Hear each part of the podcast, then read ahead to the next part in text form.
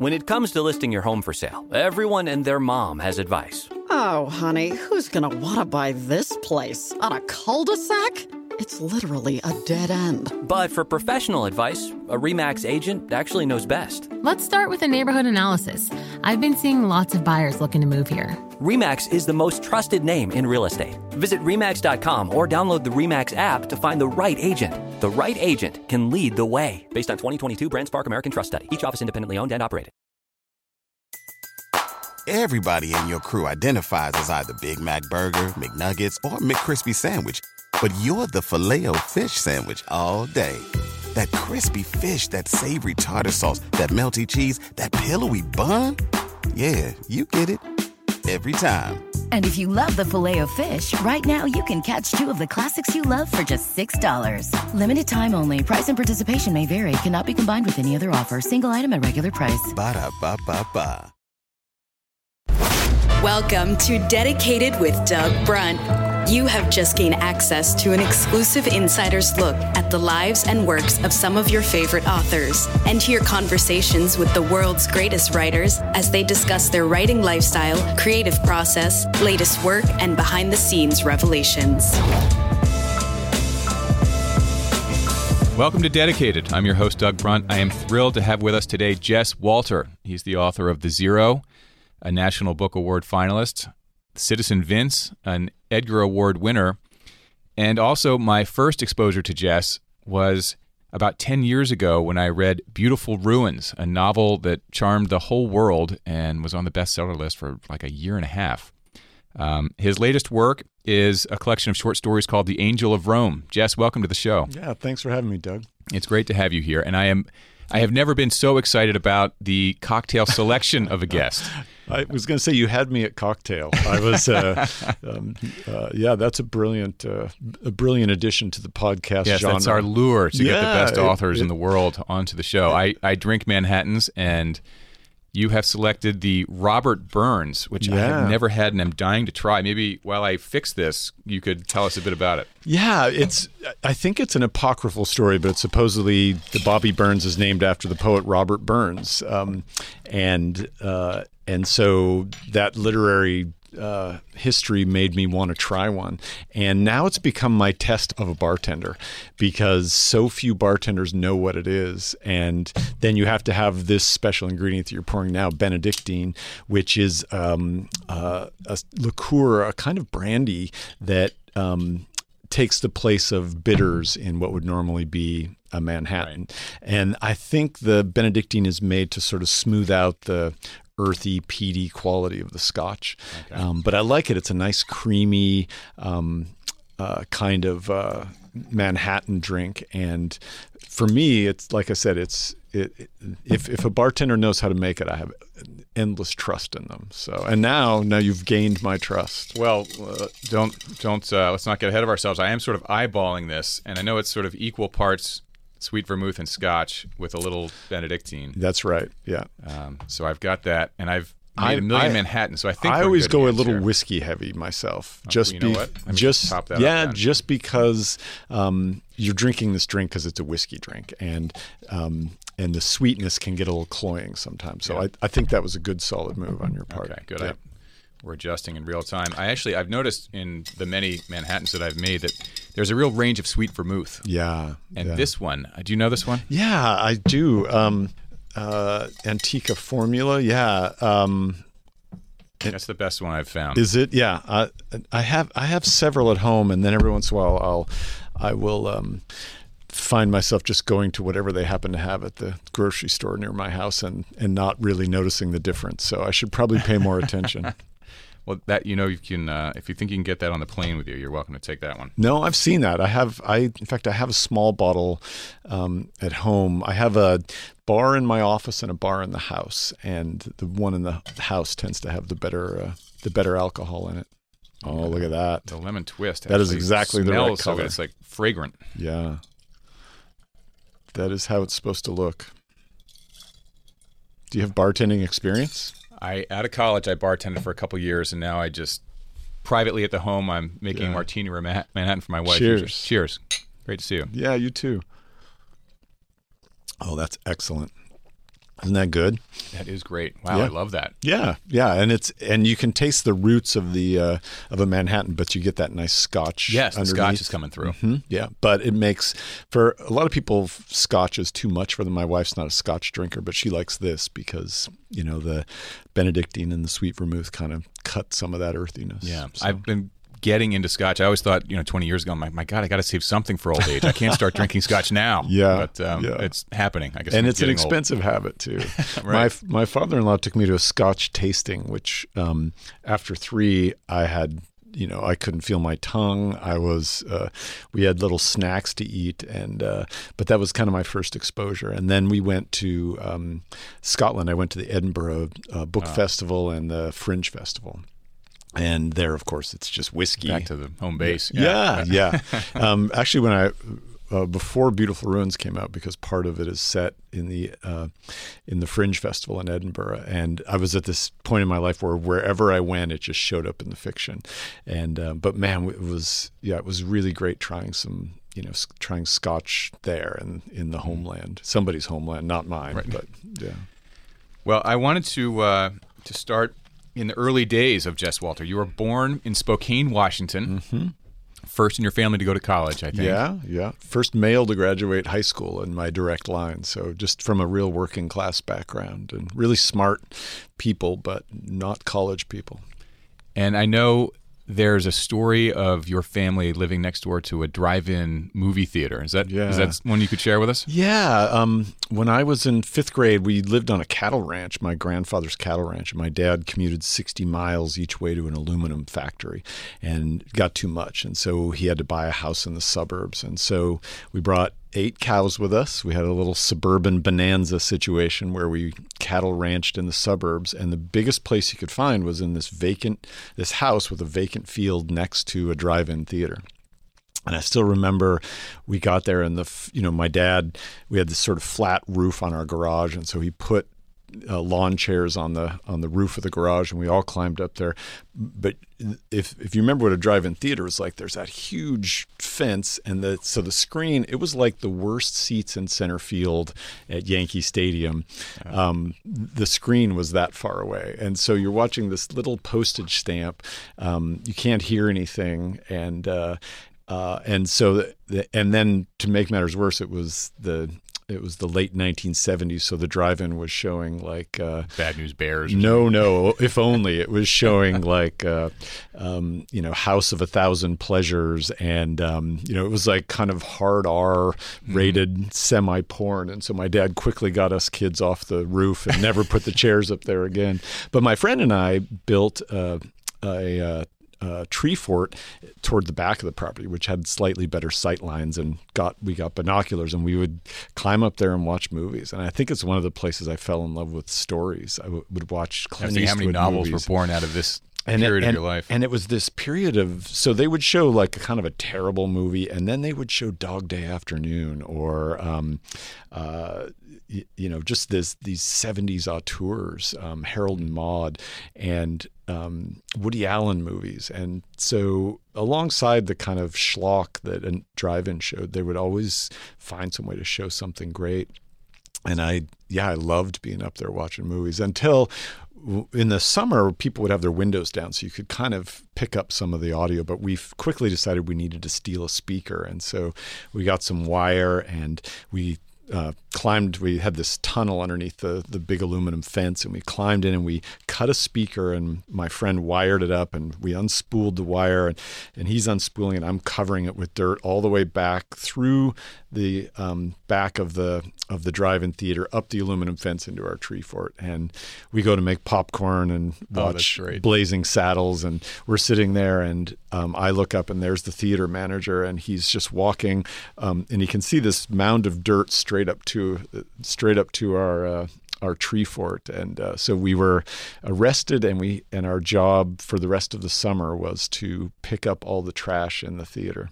Oh, well, that is so funny. It teaches you everything you need to know about people picking up whatever's in the back row of a drive-in movie theater. So there's definitely a novel in there too. Yeah, there is. That's great. The drive-in theater is a lost art. I try to explain it to my kids, and they don't. It doesn't even compute. You know, it's like an adventure within an adventure. Yeah, it makes no sense. You'd put people in the trunk, and then you drive in and watch it. But yeah, the East Trent Motor Inn. The sign went for sale a while ago, and I was thinking of buying it. One of those weird nostalgic things, and then as those pieces of old kitsch do, it went for more than I would have paid. All right, well, that's when the spouse comes into play to say, "Honey, no, we don't need. Where that. Are we going to hang that?" Yeah, exactly. Yeah, Spokane, Washington. I'm like Spokane. An ignorant Spokane. Thank you. Yes, see, yes. That, I was just about to say I am an ignorant New Yorker, so I'm already pronouncing it wrong and proving the point. Yeah. When I looked at that, I thought, okay, probably 30,000 people, a couple of stoplights, but when I was preparing for this, I looked it up. It's like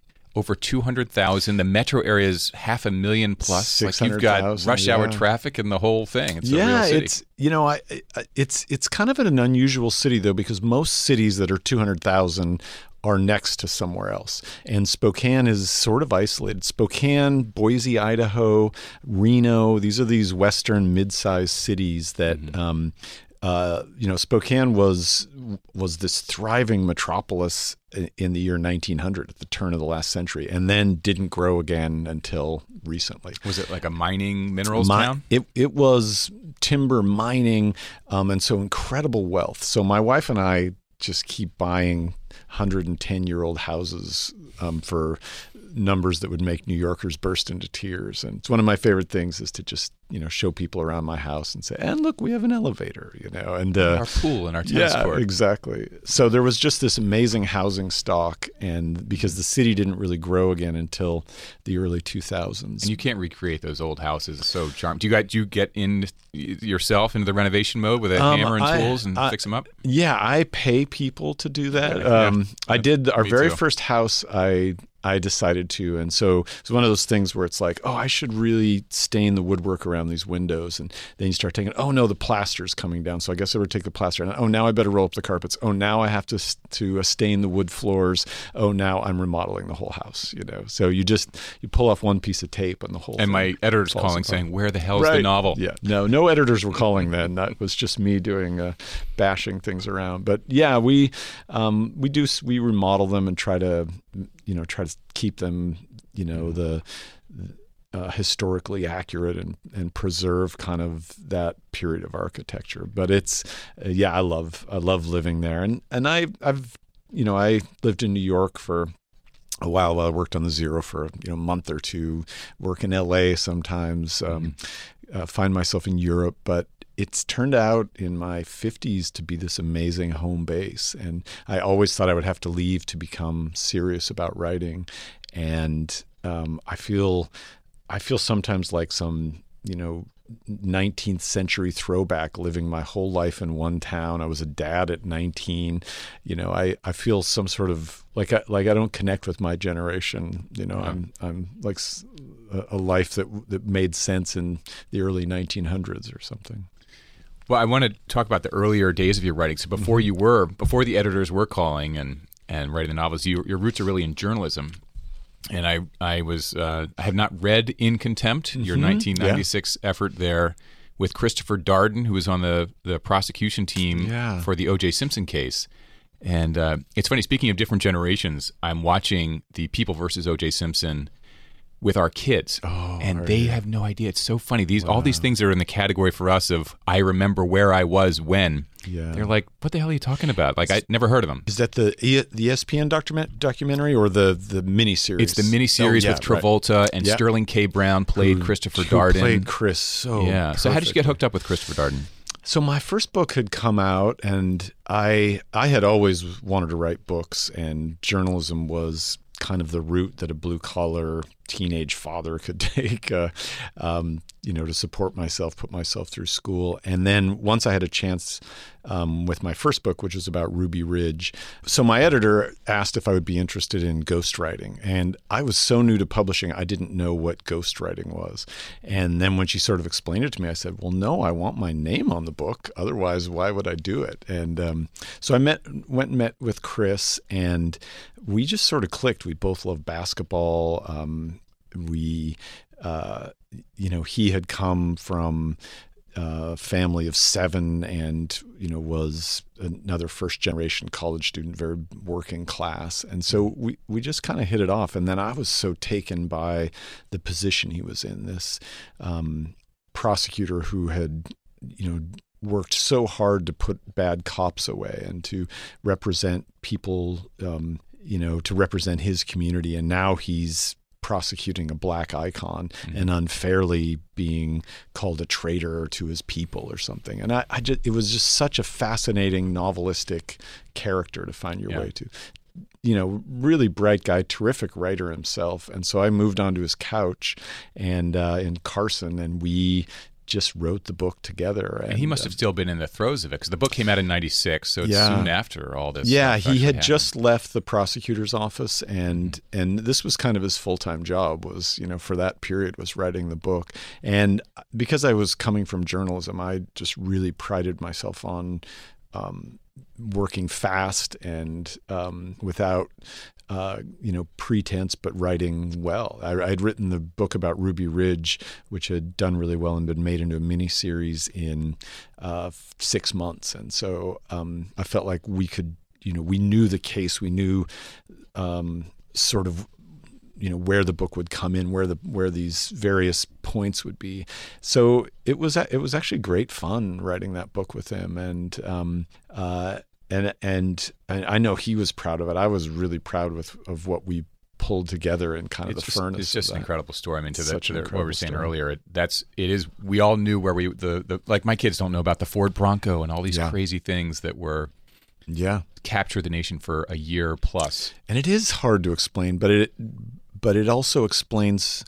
You know, I think for a lot of white Americans especially, it was this moment when they realized their view of law enforcement wasn't shared by the people in the African-American community. They were experiencing an entirely different thing in Los Angeles. And what Christopher Darden went through is actually captured, I think, I mean, I don't know the whole, you'd know better than I, but the miniseries spent quite a bit of time trying to illustrate what he was experiencing internally in the prosecutor's office and then with his community. Do you know how he felt or even touched? I wonder how he felt. Sterling K. Brown got great reviews for the performance. Yeah, I think he thought he did a great job. I mean, if you know, you always sort of wonder, you know, who are they going to cast as me? You know, hope it's not Don Knotts. You know, I hope it's not Dom DeLuise. You know, so I think first of all having a great actor who's handsome but I think he captured Chris's combination, his intelligence, maybe his stubbornness, his this brooding quality, and then more than anything, like you said, he captured that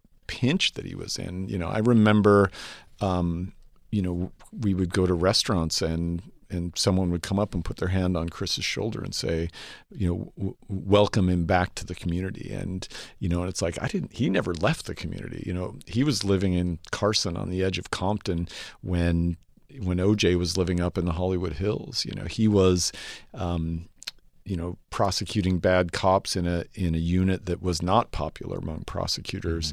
Mm-hmm. And so I think for him, the terrible irony of being in this position where he is seen as, you know, as an Uncle Tom or something, when it was the opposite, you know. Yeah. I think that was such a painful thing. And you see that in Sterling K. Brown's face. You see that in the portrayal. Yeah. He does a great job. Well, what a great experience for you and for him. I mean, he must look back and think, God, this guy I wrote this book with went on to write some of the most dazzling novels of our time. But before we get into the dazzling novels, I want to ask you a bit about your process of writing. Mm-hmm. And you really run the gamut of nonfiction, fiction, and within fiction, short stories and the novel. Yeah. I know that you are less focused on writing morning, evening versus seasons. Can you tell us about how you are, have like a seasonal vibe? It's also adapted for me too. I, you know, when I had little kids, I wrote at night. And I would be sort of a binge writer. If I got into the flow, I would just stay up as late as I had to and go as long as I had to. Then I became sort of one of those, you know, irritating 5 a.m. morning writers. But I do find a kind of seasonal flow to it that I go to work every day, partly because my office is just so comfy, and I make myself a latte and grab a cookie. And, office at inside a home. Yeah, it's actually a carriage house out behind that. Damn you, Spokane people! I know, all this property. I know. Yeah, no, it's for what you might get like a hot dog stand for in New York. So without the hot dogs. So, but yeah, I find myself out there most mornings at 5 a.m., 5:30 with a cup of coffee and a cookie. I write for 2 or 3 hours, and then I go get some exercise. Then I have second breakfast, which is usually bacon and eggs or something. And then I answer emails. And so that sort of developed into the process. But and I do that 7 days a week, mostly 365 days a year. How old are the kids now? Now my youngest is just got a job as an engineer. He just graduated college last year. So I'm done. I'm in full retirement. No diapers, nothing. No, yeah. My own. I will be the next diapers that I change. So hopefully not anytime soon. But yeah, so I think it's the one advantage of being a young dad like I was is now, you know, at a fairly young age, I can, I'm in this great position as a parent where I'm nothing but a really poorly paid consultant. You know, I'm like, yeah, that sounds good. You and the occasional source of cash. I mean, they're kind of all doing okay there. Yeah, that's the great. Youngest just graduated with an engineering degree and got a job right away. And so I think there are those three tethers that every parent has, auto insurance, health insurance, and cell phone. And I think I've got two tethers to one, and I think I have two tethers to each of to How two about of ski, my three your kids. Family ski because the ski lift tickets could be a fourth. Yeah, that's tether. True. Yeah, my son and I ski. My youngest, he's the last skier left. That's too expensive to do on your own these days. No, lift tickets are. So, do you outline in advance of the books, or do you write in the first draft? I don't outline until I've got a good third or fourth or half of it, and then I have to see where I'm going. And then it's a kind of rough outline. Maybe this is going there. But I try to let, you know, I think it's a generational thing. I come from this period when you didn't want to be a sellout and you didn't want to be too commercial. Mm-hmm. And I really can't get that out of my mind. And so I think if something is a good commercial idea, I tend to run away from it and go toward. So that's why one of the reasons I think I vary things so much is, you know, I've got, I have too much nirvana in my central nervous system. And I keep thinking, you know, that's what they expect you to do is to write another book set in Italy. You know, you should do this. You should write something totally different. So I tend to just let, you know, your agent is like, back to Italy. It's working. Right. Exactly. Yeah. That. So I tend to just write whatever interests me and follow that through to the end. And at some point I have to outline it and figure out what it is and where it's going. And then I love that, by the way, the varied, and I really admire that. And I have some more questions on that. Mm-hmm. That I want to get to, but I want to ask we'll just round out a couple of process questions. Are you behind a desk? Could you write in a car or a plane if it came to it, or do you need to be sort of? I can write in a plane and an airport. I carry a journal with me everywhere, which is where everything starts. And I have pocket journals and bigger journals, and so I think being a reporter, I'm just constantly getting it down. But my high school typing teacher was my basketball coach, so I type so much faster. I can't even spell unless I get my fingers out. And so the real work of writing for me is sitting at the keyboard every day. Interesting. So I and others I know sometimes are writing out by longhand, and only if I wonder if that's your journalism background, because I'm doing a nonfiction thing where I will type, but fiction, I'm just sort of like a pad of paper and a pen. Yeah. I mean, I certainly jot ideas down, bits of conversation, but I don't really feel like I'm at work until my fingers hit the home keys. And then, and like I said, sometimes to even speak, I'll have to type just because my mind goes there. I took typing for 3 years in high school trying to get more playing time on the basketball team. And it didn't work, but it really helped with my typing. So how about connecting with a new idea? Do you start with place or characters or themes? Even that isn't always the same. Sometimes it's just a voice in my head, you know. I'll hear, you know, when I was listening, I was thinking about how we don't really listen to the radio the way we used to. And I remembered this guy in my hometown with this incredibly deep voice who would, you know, announce stock car races and stuff. And he would just say things like, you know, we're going to turn the Spokane Coliseum into a giant mud pit. We got monster trucks. We got, you know, and I just thought, what would it be like to grow up with that guy? And so sometimes it would just be that voice and just start writing that voice. Other times it will be a situation. I'll be sitting in a restaurant. I'll overhear a conversation, start jotting ideas down. It's what I love about a story collection is all those random starts. Yeah.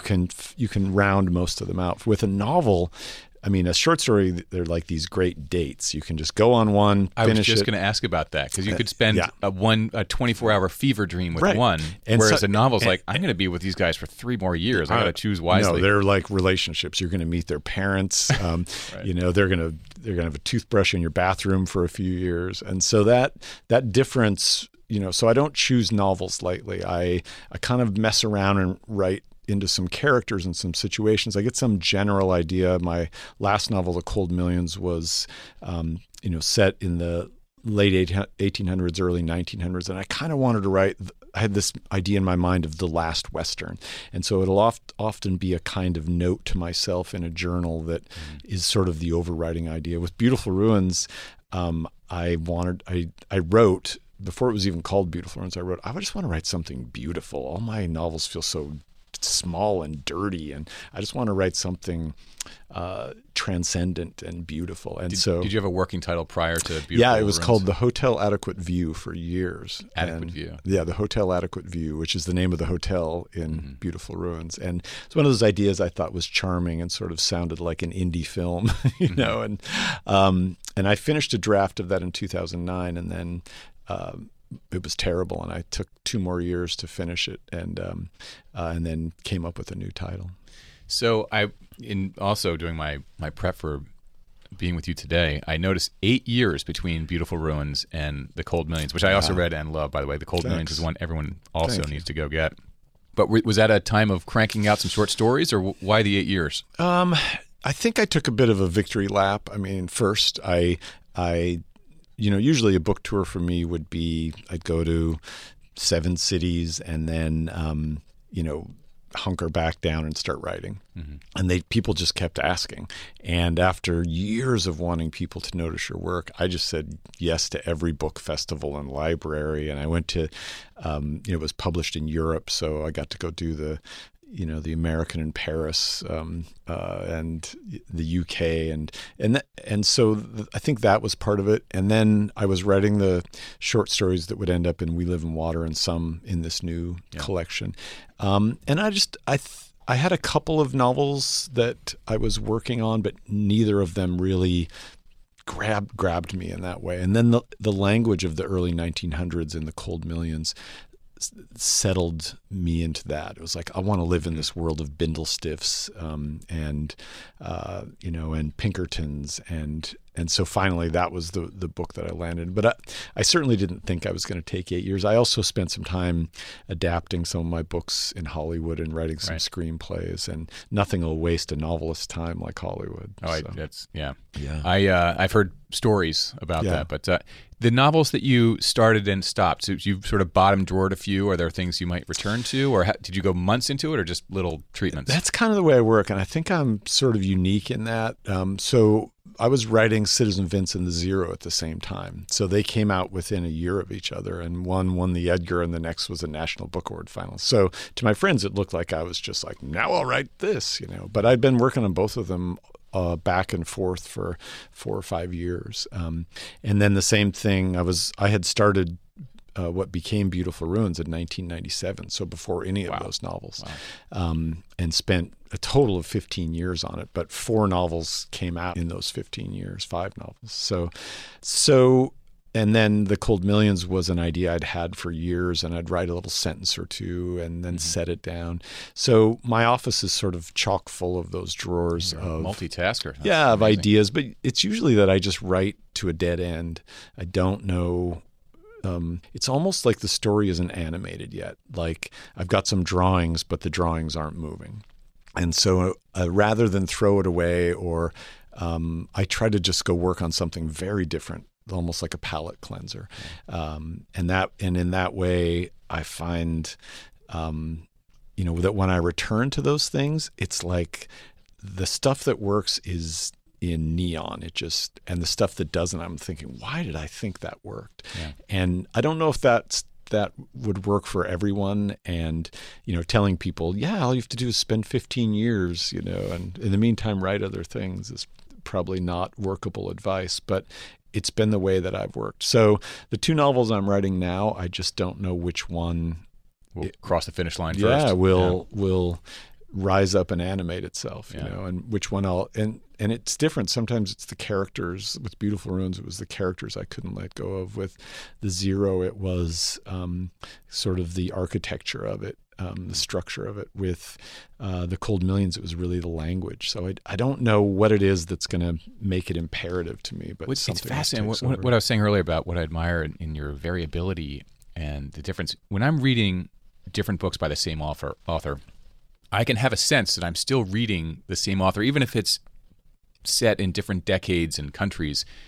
With you, there is really, for me, no telling. You're like this chameleon, and it's a real gift. Thanks. Because everything down to the cadence of the sentences, it's just totally, you have transformed into something else where you could not possibly know it's the same author behind this work. I think of myself sometimes like a really good character actor, like I'm more interested in the character than in some larger novelistic project. So do you have to get into character as you write the dialogue? I think my journalism background, my strength was my empathy. And so, I think I find myself drawn to these characters and then kind of walking around in their skin a little bit. Mm-hmm. And that's one of the other things I like about short stories is you spend less time there. Mm. It can be overwhelming working on a novel. It's just you there's nowhere to hide from it, and its flaws. You take its flaws home with you. That's it's not one rock in a shoe. It's like a shoe full of rocks. You go home thinking, the third chapter doesn't work, and why would that character do this? And I've got no ending, and that's a tough thing to live with, and it's kind of a physical thing writing a novel. It wears you down a little bit. It's a big whale to go after. But one thing I've noticed: not only are you able to inhabit different types of characters, but you really can cross into different ages and periods of life. Like in The Cold Millions, your characters are boys, and I noticed in some of your short stories you write about parenting themes and kids, and your ability to do that and write it is amazing. And I've noticed some writers or watching a show, like I would watch The West Wing by Aaron Sorkin, and it's terrific, and I love the first episode, and all the people in the show have this snappy, hilarious sense of humor, and so clever. But they all sound a little bit alike. By the fifth episode, I'm like, they all have a snappy sense of humor. Like how And so when you're writing a character who's either less intelligent or uneducated or a child, he shouldn't have a snappy, clever sense of humor, and even though it's at a high level, it's sort of flat on the high level. Yeah. And you are able to move around in a way that few can. Yeah, I think it's one of the advantages of the place I live and being there my whole life, and being surrounded not by other literary types necessarily, but by humans, by people of all different stripes. And it's a difficult thing. I've taught writing, and students want to know, can I inhabit the voice of a young African American character? Can I inhabit someone who's not my gender? And I always think, not only can you must. You have to, as a fiction writer, create a world as rich as the world is. Is the bar going to be higher? And I have, many times someone, a woman will say to me, I didn't believe this character, or I didn't think you got that right. And you have no choice but to listen. But I can't imagine not writing those characters outside my point of view. And what I tell writers So I have a story in this new collection called To the Corner with these young corner boys in 2004 trying to figure out their own language. And they've just heard on TV, you know, the whole up in the, up in here, you know, and so they're just starting to use that on the corner. And that's not my attempt to portray any vernacular except those four specific boys on that corner, mm-hmm. who I was a reading tutor to, 18 years ago, and the way they spoke and the way language and style and everything seeped in. And mm-hmm. so, I think if, you know, there's a big push in publishing now for what's called sensitivity readers, someone to read over your book and tell you and make sure you haven't made some cancel-worthy mistake. And I understand the impulse, but to me, sensitivity is the only job of mine that matters. Mm-hmm. If I'm not being sensitive to the characters I've created, and that doesn't mean making them good or honorable people, it means rendering them as humans that you recognize, then I shouldn't be doing this. And that can be good, bad, or ugly. Hopefully, yeah. And I think that's sometimes the harder thing is, can you write someone outside your experience and make them as banal or as venal or as crappy as you would make someone that someone like yourself. And so that's almost harder sometimes is, can you write a villain outside your ethnicity or your gender or something? Yeah. Well, you are a courageous and innovative writer, and I want to tell you a quick story about your influence, which I think is great and will continue to be greater. My mom often sends me books, and she sent me this book called Mercury Pictures Presents by Anthony Marra, which I loved, and it was a terrific book. Anthony's a wonderful writer, man. And as I was reading it, I was like, this is reminding me a bit of Beautiful Ruins. Like, I can see and feel the influence, which is part of the reason why I love the book. Yeah. And, you know, my mom sent it, so I just sort of picked it up and started reading it. Yeah. When I finished it, I was like, wow, I really love that, and I got to know more about this guy, Anthony Marra, and then I saw you blurbed it on the back. So, clearly Jess Walter is aware of this book, and probably aware of his influence on it. But I think that in the way that coaches have a coaching tree, you know, Bobby Knight or Bill Walsh from the San Francisco 49ers, they're these amazing, innovative coaches, and they have a team of coaches beneath them who then go on and take those lessons and become Hall of Fame coaches themselves. There's sort of a writer's coaching tree of sorts. And I think that, you know, you're the kind of innovative and courageous writer. Like, every novel is original, and at the same time, every novel is also influenced by other novels. Yeah. But I also feel like there's a spectrum of very innovative writers who are kind of pushing boundaries, and at the other end of the spectrum, writers who are equally good. It's not a quality assessment. Writers who are very well read, and you can kind of see Fitzgerald in their writing or something like that. So it's both. I've loved novels on both ends of that spectrum, but I think you and like Jennifer Egan are innovating on the one end, and we'll have this sort of writer's coach's tree of people influenced by you. It's so hard for me to imagine, the community college coaches that I've inspired, but Tony did tell me that he was thinking. Tony Marra did say, that Beautiful Ruins was an influence. And having been influenced myself, the great thing about that is you can't fake it, though. You can write a pale representation of some other novel, but that book is just animated by his incredible sentences. He just writes beautifully. And really dazzling writing. Yeah, really dazzling writing. And he has such a sense for humans and their delusions too. That I thought all three of his books have been terrific.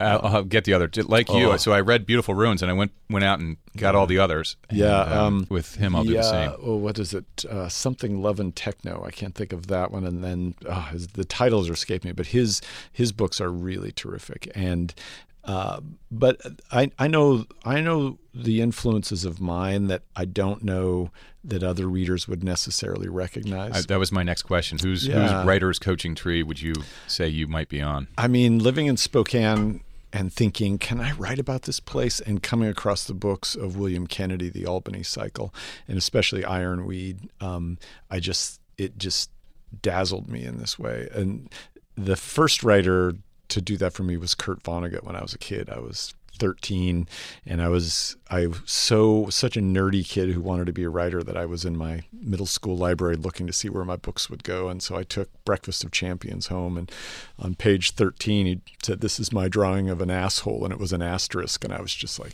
you know, my mind was blown. You can do that. And so I almost look back at these moments when certain books expanded my thinking of what fiction could do. Gabriel Garcia Marquez and 100 Years of Solitude, reading that as a 20-year-old, just, it was as if writing went from black and white to this vivid color. And then, you know, later there have been so many writers, Richard Russo's humor in his writing, Percival Everett and another writer who just never does the same thing and who is daring in ways that I couldn't even imagine.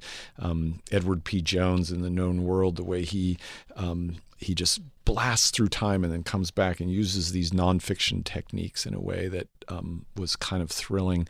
The number of influences and the ways in which they seep into the work always seems naked to me. Like, I'm so surprised that the first sentence of Beautiful Ruins doesn't seem to everyone like some pale copy of 100 Years of Solitude. And it's not at all close. It's just, when I was writing it, I was thinking, that's the connection. Yeah. Many years later, as he faced the firing squad, Colonel Aureliano Buendia would recall that distant afternoon when his father first took him to discover ice. And that first sentence was like this, the entire novel in my head. So I thought, can I write a first sentence that is an entire novel? That meanders that way, that moves through time. And so the dying actress arrived in his village the only way one could come directly, in a boat that motored up, that bumped up against the jetty, and that similar sort of meandering quality. They're not at all alike. No one would read that and think, oh, he was reading 100 Years of Solitude and he was thinking this. But you carry that influence in a way that filters through you, that becomes something original, but very much influenced by another writer's work, yeah. I think. You mentioned earlier that you did a little bit of work on a screenplay treatment for Beautiful Ruins. Curious, A, how that's going, and B, are you drawn to writing for film and TV in any way, independent of bringing one of your novels to the screen? Yeah, I've dabbled since 1997 in Hollywood and have sold things. And my first nonfiction book was made into a miniseries, the Ruby Ridge book. And so I kind of thought, oh, you just write something and they put it on the screen. And turns out the exact opposite is true, that you write things and they don't. You know, it's really an industry built to not make things, and so the things that squeeze through have been through this obstacle course. The funnel of actually getting made is just, it does squeeze it down. There's so many ways it can get stopped. Yeah, and so I think I had a couple of heartbreaking experiences like every writer, and then I started only taking screenwriting jobs that I would write even if it didn't get made, because it probably wouldn't get made. And so that lesson for me was really valuable. And so I still take a job every year or two, or I'll go pitch something, or I'll come up with some idea for a TV show. A buddy and I have always had this one idea for a TV show, so we've written a pilot. And but I wouldn't ever see myself living there or running a writer's room. The biggest thrill I get by far is when a book shows up, and before it's in the bookstore, I get to put it on the shelf. And that feels like the continuation of this dream I had as a kid and so I make room for it, and I take a photo of myself and I slide it onto the shelf. Oh, that's a great tradition. It is. It's such a great tradition. And to hold a book with my name on it, the place I grew up, I didn't know any authors. I didn't think I would ever know any authors. I didn't think I would be an author. When I took a newspaper job, I figured that's what I would do my whole life, and have an unpublished novel in a drawer somewhere. So, well, it's great you can still feel humbled by that moment, because you are, you're one of the greatest living writers out there. That's so nice of you to say, but in Spokane, I'm the greatest writer in my house. But that feeling, I've Hollywood is so much, in Hollywood you celebrate when you make the deal. You celebrate when the check arrives. And I suppose if you win an Academy Award, you celebrate there, but otherwise you're sweating opening night. You know, I just saw this movie Bros, and they were disappointed because the first 2 days didn't go well. The great thing about books is they live this long life. Someone hands you a book you had never heard of, and you know, they exist in this way that goes beyond commerce. And so I love them in that way. And I know about myself that nothing in screenwriting has ever made me feel the way I do when a box of books arrives and I open them up and take one out. Yeah. So at the end of the show, we do a sort of lightning round of fun questions. Oh, but dear. Before we get to that, I have one last question for you about commercial versus literary, and a comment you made earlier, because you were saying you shy away from the more commercial ideas, and yet you have been such a commercial success. And I love that you choose to write what you want, and you write more literary stuff, and then you sell amazingly well. I mean, there's only, you know, Amor Towles sells very well. There are others, but it's not a huge list of people who crush it on the sales charts, writing the kind of books that you write. Were you surprised by the success? Yeah, you've had with we were all surprised. Ruins? They had a little New York book party for me to announce that Beautiful Ruins had hit the bestseller list. And I remember my agent saying, sometimes I negotiate a bestseller bonus, but it hadn't really occurred to me, you know, and, which was kind of how we all felt, you know, because I had a very nice salesperson at a publishing house tell me that I write shaggy dogs, and it's hard to find homes for some of those shaggy dogs. So it's not that I'm not commercial. In fact, I think I write books that appeal to broad swaths of people, but I don't trust the impulse within myself, I guess. You know, and so I think for myself as a writer, I have to be growing and stretching and doing something that I haven't done before.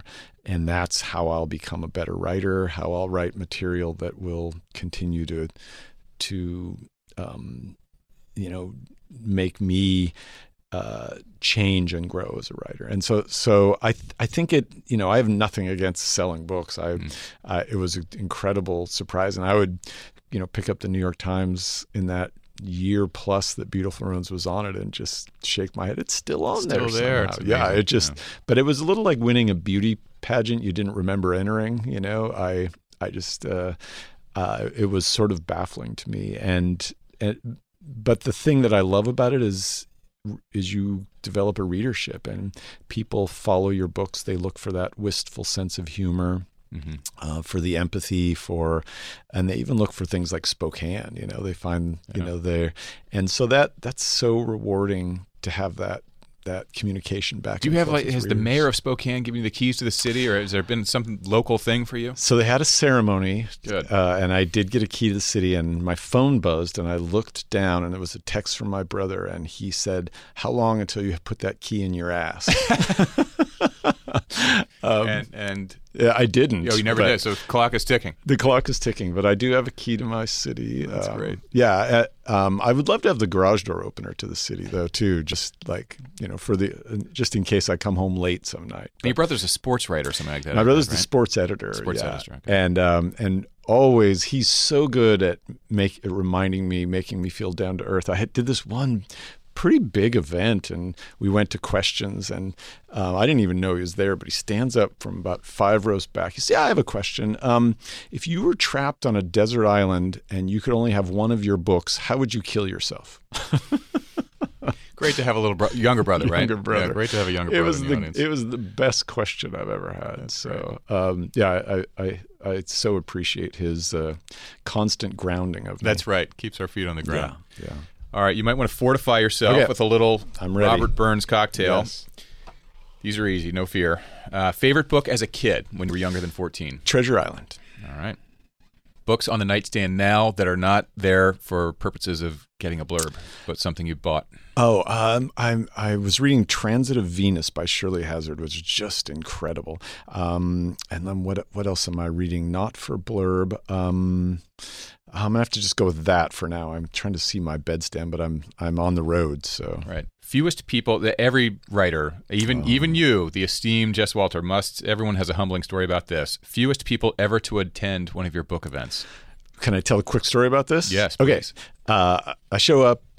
It's in L.A. The bookstore owner says, we've been having terrible luck with events and it's raining. I forgot to put you in the bulletin. I'm like, oh my God, I'm going to get my first skunking. I'm going to get my first zero, because I've had threes. And I mean, I've had some really small numbers. But I walk around the corner and there are two guys sitting in the 18 folding chairs at the bookstore. And I'm like, oh, thank God there are two guys here. So my name is Jess Walters. My second novel, Land of the Blind. It's ostensibly a crime novel, but it's really a coming of age. You guys don't speak English, do you? And they just smiled at me. Oh, no way. They were there for an English as a second language class that would go to this bookstore, and they would walk around and they just saw some chairs and sat down. But the bookstore owner's in back, and I'm like, I don't want her to know that I'm skunked, that I have my first zero. So I gave probably the best reading of my life to those guys. And they didn't buy a book, but they applauded afterwards. And so. No one in the English language heard it. Dang, no, if we could only get that back. Yeah. Yeah, so I guess somewhere between 2 and 0 is the answer. Okay. Yeah. Favorite TV series of late that you would recommend to listeners?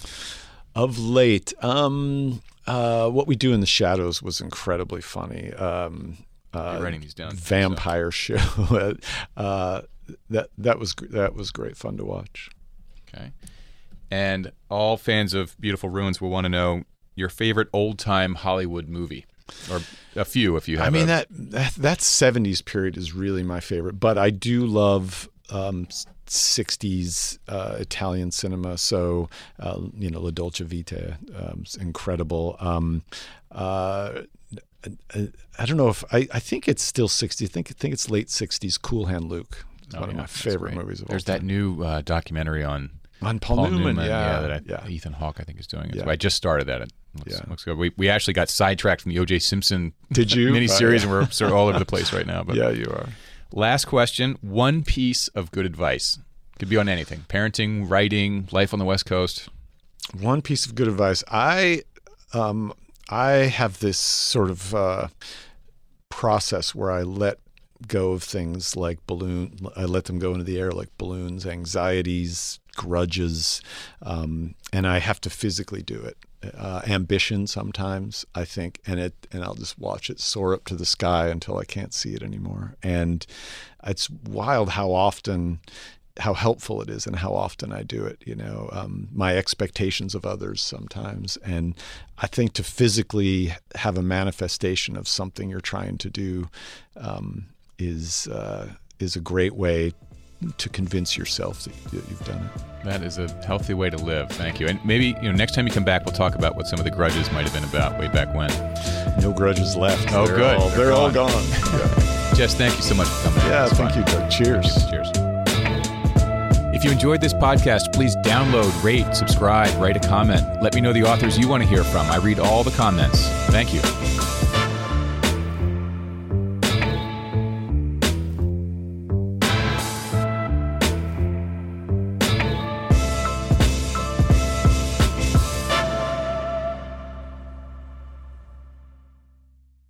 When it comes to buying your first home, everyone has questions. Can we even afford to buy a house right now? Will I need to negotiate? How do I even negotiate? Luckily, a RE/MAX agent has answers. Hey, Brian, those are really good questions. They are? Thanks. It's my first time buying. I work with first-time buyers all the time. I got you.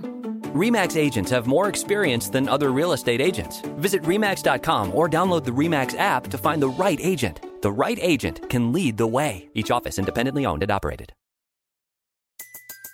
Everybody in your crew identifies as either Big Mac Burger, McNuggets, or McCrispy Sandwich. But you're the Filet-O-Fish Sandwich all day. That crispy fish, that savory tartar sauce, that melty cheese, that pillowy bun. Yeah, you get it. Every time. And if you love the Filet-O-Fish, right now you can catch two of the classics you love for just $6. Limited time only. Price and participation may vary. Cannot be combined with any other offer. Single item at regular price. Ba-da-ba-ba-ba.